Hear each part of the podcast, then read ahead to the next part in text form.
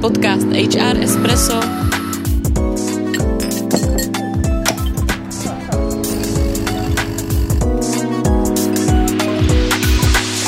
Vaše pravidelná dávka informací ze světa personalistiky.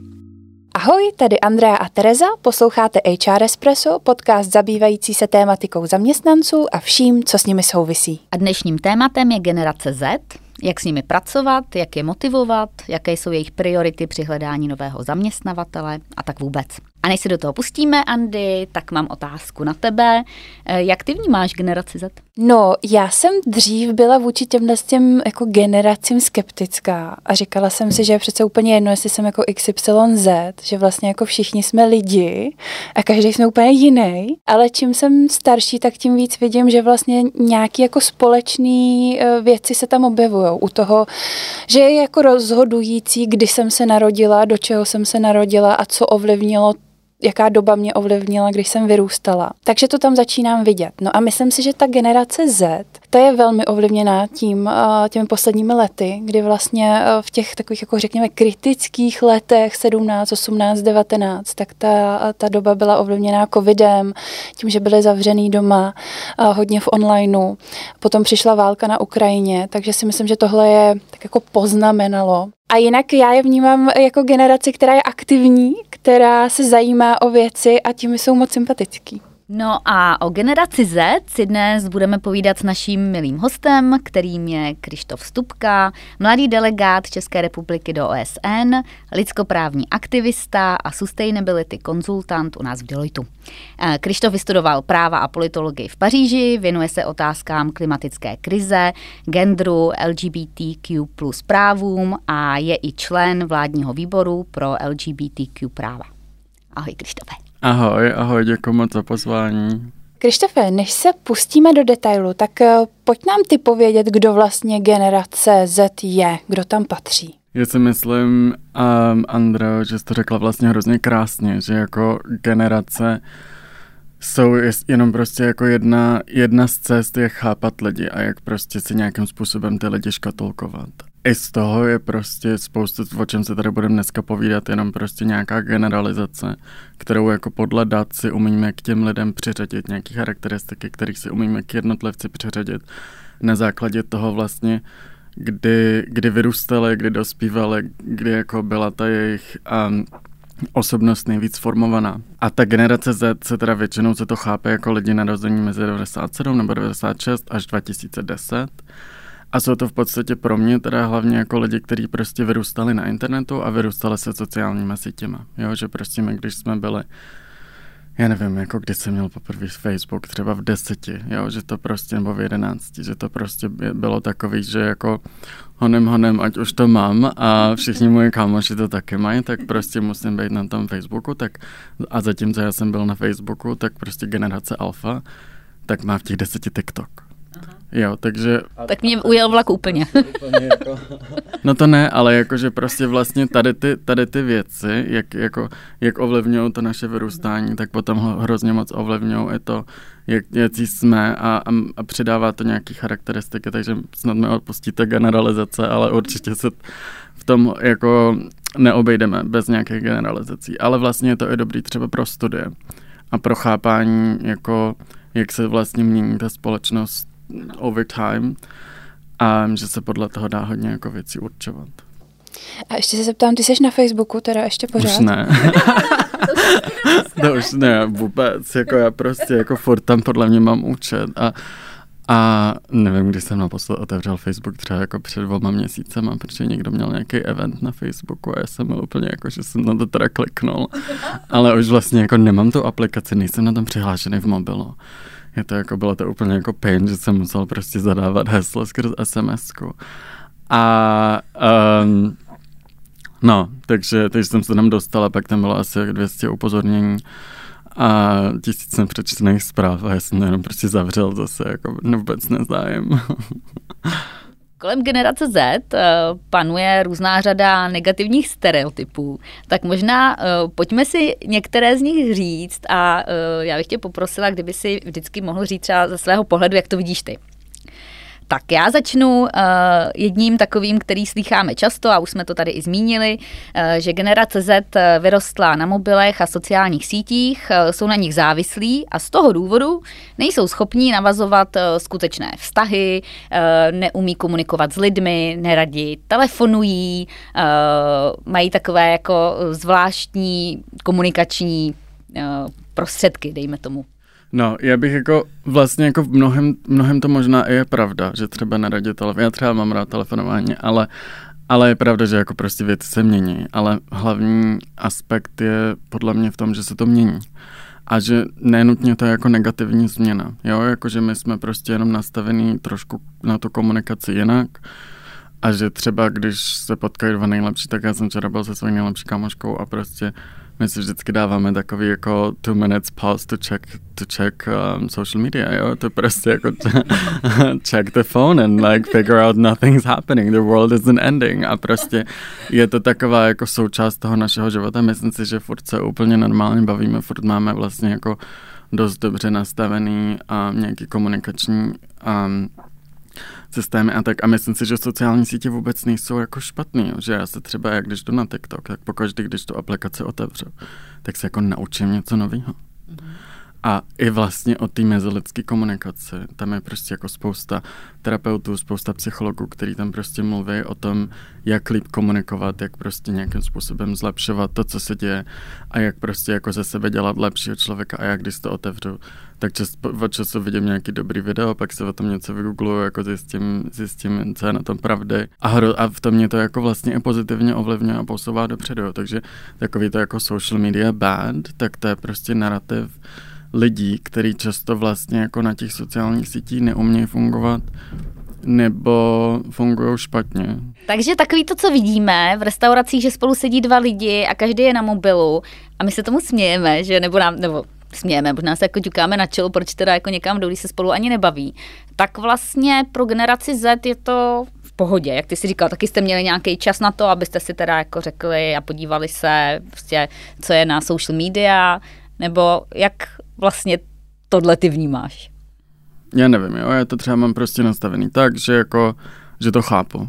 Že když jsem prostě speciálně jako třeba z Gen Alpha, tak to prostě chápu, že když prostě někdo na mobilu, tak jsem takový jako whatever, jo, že prostě jako ať si každý dělá, co chce a vlastně to, to jako trávení času spolu může být různý a různý lidi mají prostě jako jiný hustle, kterým prostě nějakým způsobem jsou zvyklí fungovat. Mm. Což um, a, a pro některé lidi, speciálně třeba pro influencery, tady to je jako součást toho haslu, je to, že jsou prostě pořád na mobilu a takže prostě jako, když se potom s těma lidma chcete, jsi kamarádi, tak to je jasný, že musíš respektovat to, že součástí jejich nějaký jako identity, jak osobní, tak ty veřejný, je to, že tráví hodně času na mobilu. Takže to já jako vlastně chápu a respektuju a čas od času to taky dělám, i když já se osobně vždycky snažím jako si to nějak tak jako vynahradit ten čas, aby tam vždycky byla nějaká jako plynulá konverzace a pak právě jako nějaká pauza na mobil a pak zase plynulá konverzace. Ale je to prostě jako, a ono to jako může znít úplně šíleně pro, pro lidi, kteří na to nejsou zvyklí, ale myslím si, že jako hlavní věc, hlavní jako cesta, jak se na to koukat, je jako jak s tím pracovat, spíš než jako se na to koukat z nějakého jako špatného úhlu. Takže i z hlediska třeba uh, firem, uh, třeba zakazovat mladým zaměstnancům eh, mobil v pracovní době, nebo aby, si, eh, aby se koukali na sociální média, není možná úplně vhodný přístup a nutí je do toho, aby někam vyvolávali, možná taky není úplně ten dobrý přístup. Prostě přizpůsobit se tomu, že to mají jinak? Určitě, jakože tam jsou dva faktory, jo? jako jedna věc, co na naší generaci je špatně a co jako sám na sebe vnímám, je to, že máme prostě jako short attention span. Mm a že prostě se vždycky snažíme najít, jako, jako dělat ty věci nejefektivnějc, aby jsme udělali za co nejrychlejší čas a, a pak třeba jako být na tom TikToku. Mm-hmm. a což na druhou stranu jako nemusí být nutně špatně. Jo, že to na druhou stranu jako podporuje nějaký inovativní myšlení, podporuje to prostě nějaký cesty, jak, um, jak s těma věcmi pracovat. Tak to je jedna odpověď na tu otázku. Druhá odpověď je, že mladí lidi teď končím víc a víc, prostě vlastně používají um, sociální sítě a především teda TikTok nebo Twitter k vyhledávání věcí. Jo, že my prostě jako mladí lidi nechodí na Google. A naopak prostě jako když, když, chtějí, když se něco stane, tak první jejich reakce je, že si to zadají do TikToku. A že chtějí vlastně vidět ten videokontent.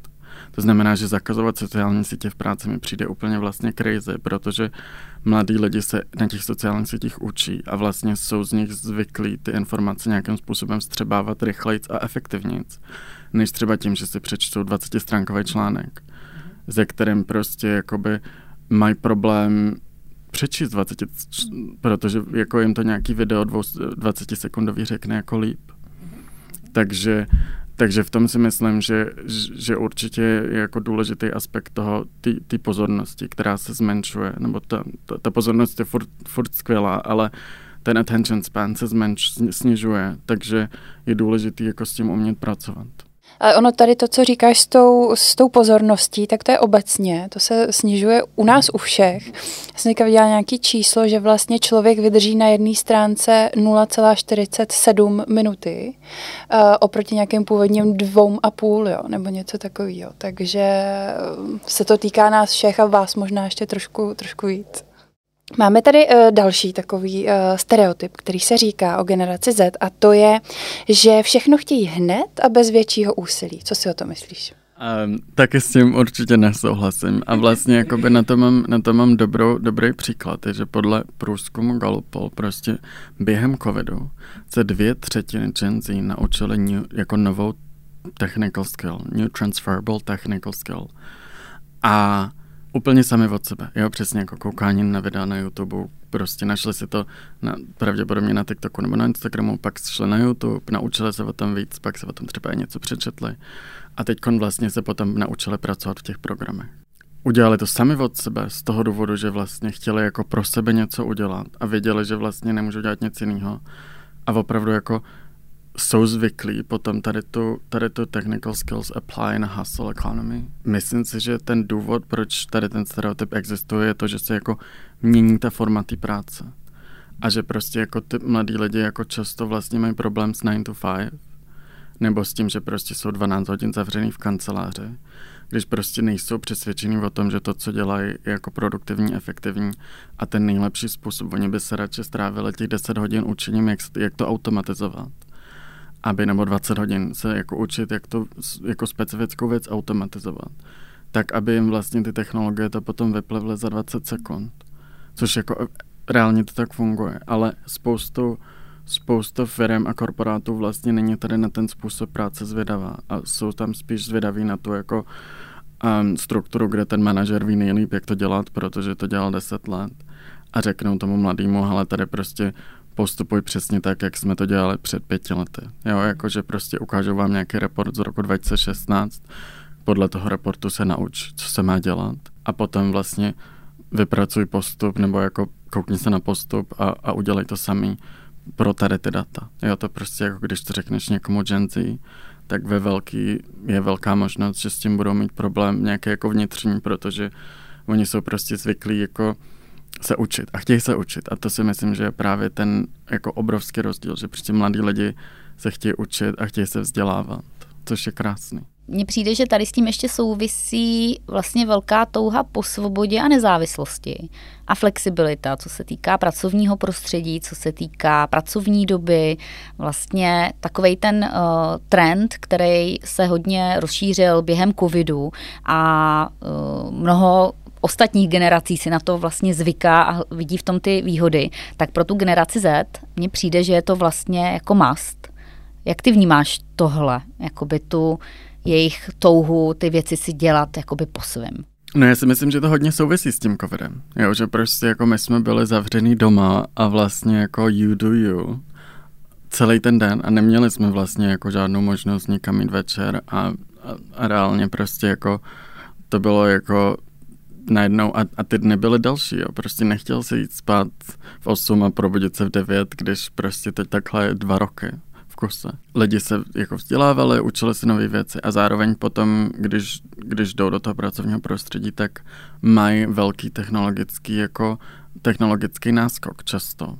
i z toho důvodu, že prostě jako um, něco jako 90 nebo 80 mladých lidí jsou prostě jako s těma technologiemi zžitý a, a všechny takové ty věci, které se jako uvádějí na CV, uváděly na CV dřív, že umí člověk s tak Excelem, tak to je jako pro mladý lidi úplně takový jako what is not being able to open Excel a work in Excel, jo, jako a, a spoustu lidí dřív jako mělo takovou tu, no ale jsou tam takový ty jako jako form, jako prostě takový ty formule a matematické věci.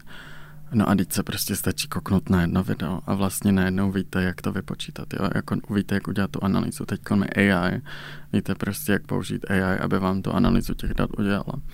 Takže si myslím, že, a, že mladí lidi tady jako chápou ty zkratky a pak vlastně nechtějí přijít do pracovního prostředí, kde kde jim ten manažer nějakým způsobem jako s nima pracuje jako s někým, kdo to neumí. Jo? Že přeci jenom, když člověk vejde do toho pracovního prostředí, tak od rána do večera sedí v kanceláři a jako v lepším případě nechci říkat se kafe, to už se snad tolik neděje, ale, ale jako v lepším případě prostě dělá nějaký jako hodně jako easy tasks.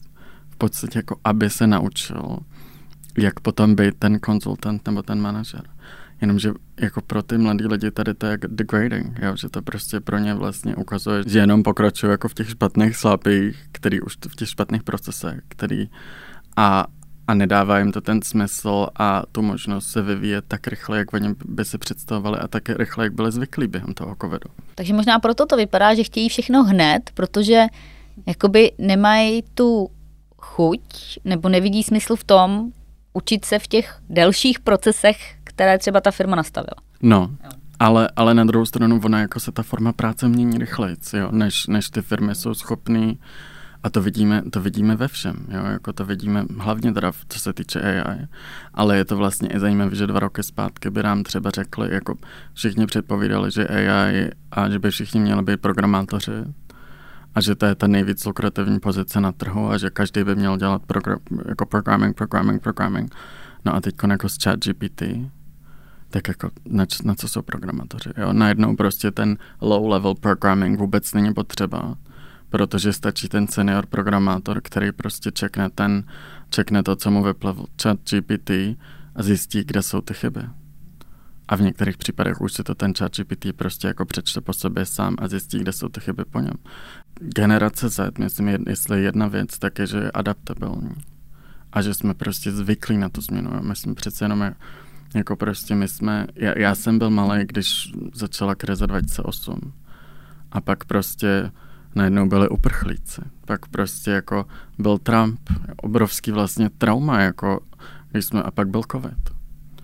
Jo, a to jsou, a to prostě opravdu jsme šli z krize do krize, do krize, do krize a viděli jsme, jak vlastně ty věci, na kterých je ten svět dnešní postavený, tak jak se prostě mění a jak, jak se to všechno tak nějak jako crumbling down to pieces. A, a my, my, my prostě jako žijeme v tom, že musíme nějakým způsobem se adaptovat. Ty už jste tady trošku ťuknul, když jsi mluvil o tom, že manažer po mně něco chce, takhle jsme to tady dělali deset let, tak ty to tak budeš dělat taky. Máš nějaký nápad na to, jak by se tohle dalo zlepšit? Jak jako zlepšit tu mezigenerační spolupráci? Já si myslím, že jako nejdůležitější je z mladých lidí jako mladým lidem naslouchat a nějakým způsobem je jako chápat jako partnery. Jo, jakože vlastně mladí lidi nemají rádi autority a hierarchii a vlastně to jako často nechápou, proč, proč by to tam mělo být, když vlastně žijem v tom světě, ve kterém žijem. A, a mladí lidi často taky třeba jako nechtějí zůstávat v jedné práci 10-20 let, takže si tam jako nedokážou představit, že by se vlastně dostali do té pozice toho manažera. Oni tam prostě jako chtějí jít, chtějí odvíst tu nejlepší práci, kterou můžou, chtějí se na tom něco naučit a pak chtějí zase dělat něco jiného. Takže já si myslím, že úplně nejlepší, co, co, jako nejlepší přístup, jaký je prostě toho člověka brát jako partnera, zeptat se ho, jak si myslí, že se může něco udělat nejlíp. Když neví, tak jim poradit. A a pak ho nechat, ať se v tom jako naučí a, a, a dostane nějakým způsobem jako ze sebe to nejlepší. Možná i jakoby dát ten ownership, tu odpovědnost. Hmm, určitě, no. A jako určitě dávat ownership a, a ukazovat, že vlastně jako na tom člověku v té firmě záleží, no. Dál, co tak eh, slýchávám o generaci Z je, že jsou velmi křehcí na jednu stranu. A špatně snášejí eh, třeba negativní nebo konstruktivní zpětnou vazbu, ale zároveň asi vlivem sociálních sítí dokáží být i velmi kritičtí ke svému okolí. Tak eh, co ty na tohle? Generace Z je podle mě jako první generace, která otevřeně, která je naučená vlastně otevřeně mluvit o duševním zdraví. A i když spousta firm řekne, že duševní zdraví je pro ně priorita a napíšou si to jako všude na, na, na reklamy a do um, job advertisements, tak všude jako hm, chápem duševní zdraví, well-being, ale prostě ta realita toho, že v Česku je mluvit o duševním zdraví stigma, jako to s tím se prostě jako nehne. A, ale Gen Z prostě jako nebo takhle jako spousta mých mladých, jako mých vrstevníků i mladých lidí kolem mě vlastně um, i kvůli covidu jsou prostě jako žijou v dost velký anxiety. A je to i způsobený vlastně tím, že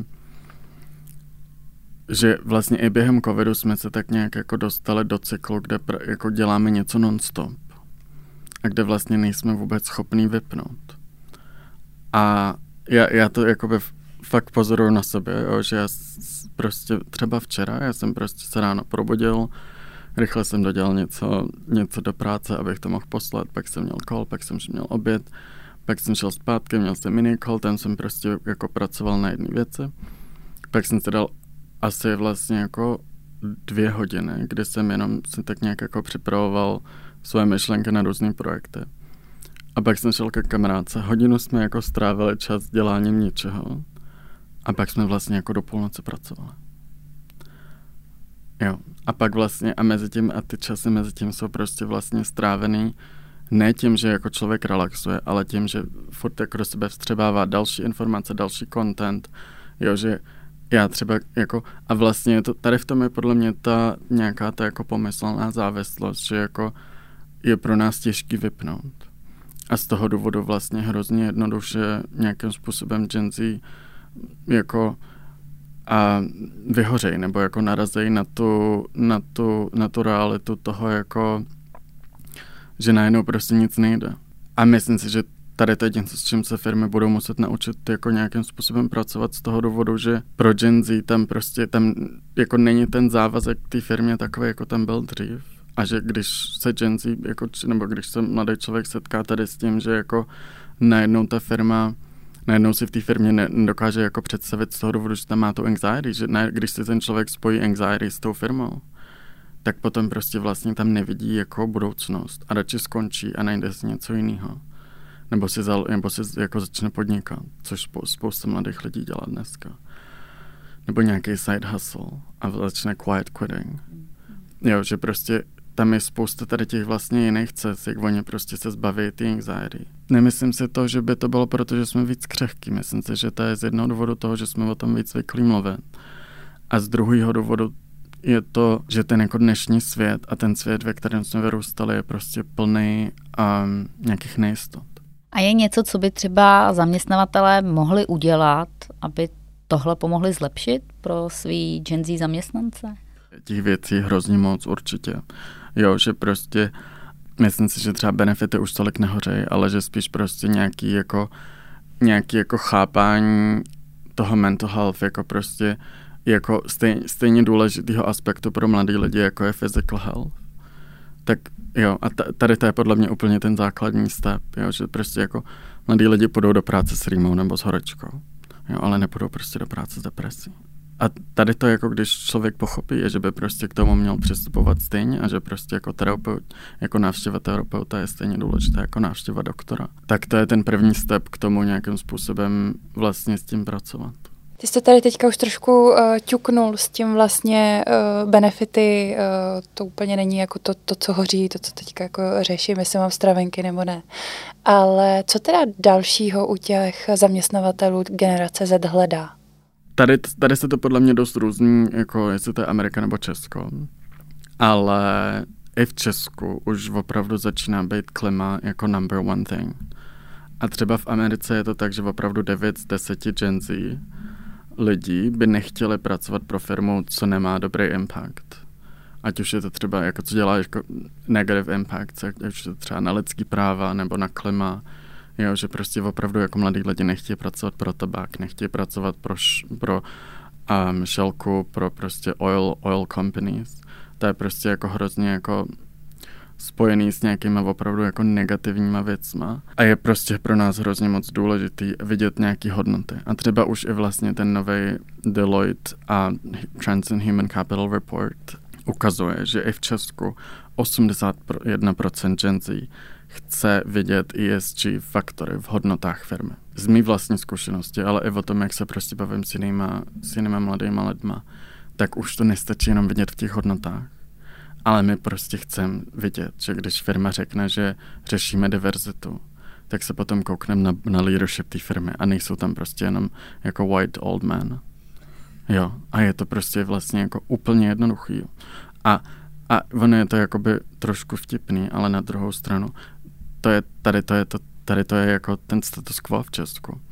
A já jsem třeba minulý, um, minulý rok jsem dělal trénink tady v Deloitu um, na jako KPIs a diversity metrics pro vlastně jako heads of diversity a, a, a C-level people, people, people z bank, skoro všech českých bank a finančních institucí.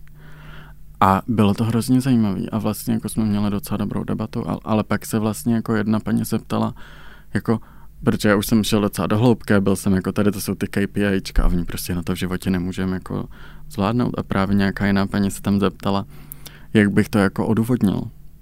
A já jsem říkal jako, že, že takovou prezentaci jsem si nepřipravil, protože jsem si myslel, že lidi, kteří v tom pracují, přece už nějakým způsobem chápou, že, že to jako potřebují. Jo, a že do roku 2030 Gen Z bude jako ta hlavní táhnoucí generace na pracovním trhu. A když je tady to pro ně jako priorita číslo jedna nebo dva, že prostě pracují v diverzním prostředí, tak vlastně ty firmy už se na to potřebují připravit. Teď prostě máme kolik? Šest let.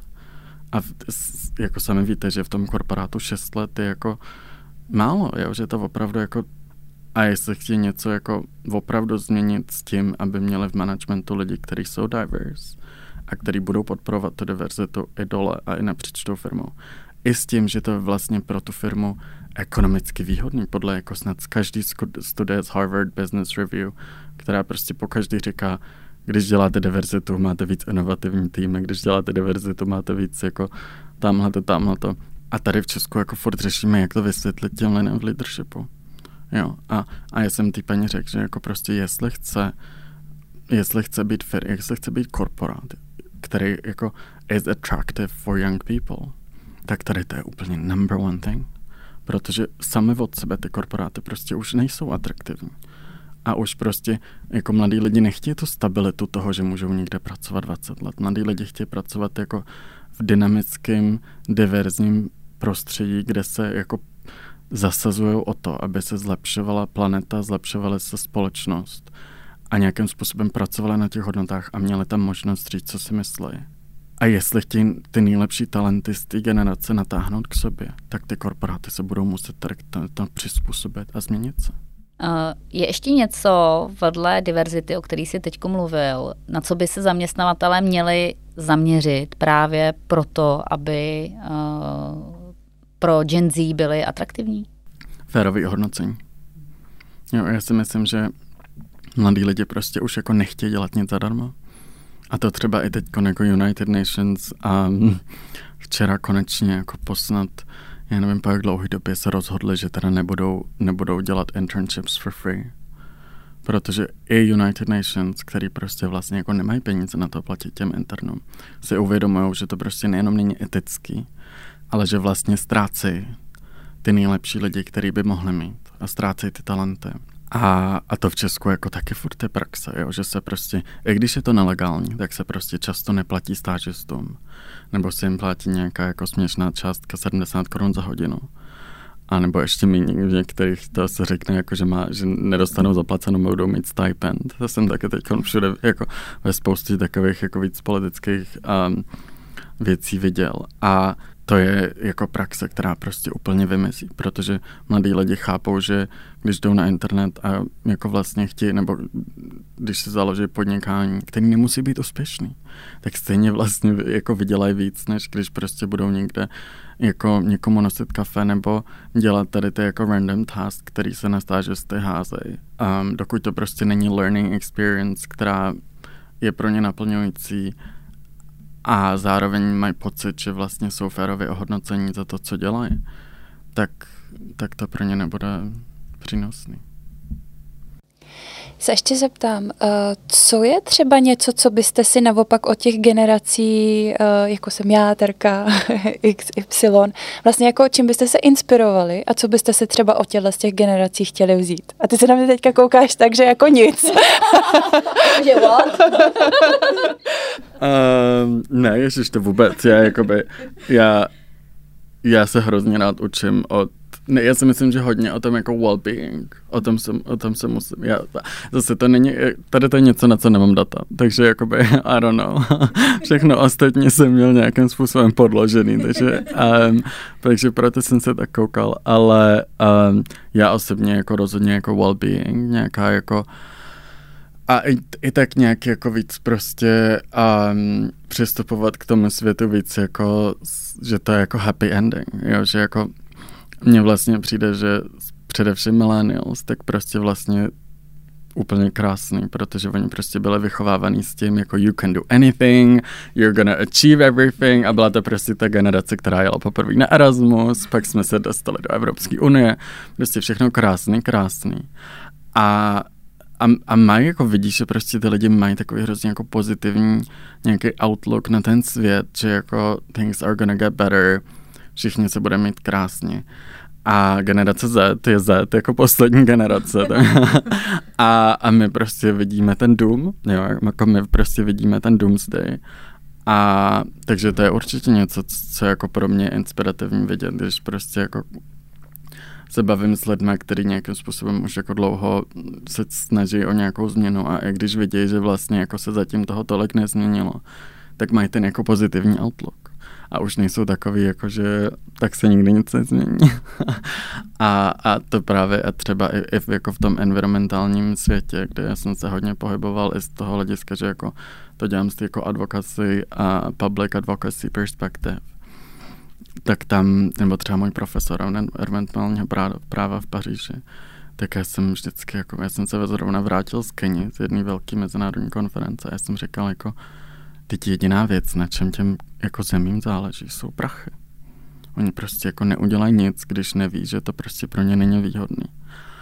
A on říkal, že i tak to prostě jako dává smysl a úplně tam měl takový jakože emotional a jakože jako things are gonna get better a, a to je prostě něco, co pro mě je hrozně inspirativní. Hm, no. Super, my moc děkujeme, že jsi k nám dneska přišel. Bylo to hrozně zajímavý povídání. Pro mě určitě i taková jako reflexe uh, vůči mému týmu, kde mám hodně lidí z Gen Z, taky přemýšlím o svém přístupu, takže díky za inspiraci. Já přemýšlím o zřízení TikToku, když teď vím, že se tam můžu spoustu naučit. TikTok je super. Díky, ahoj. Ahoj.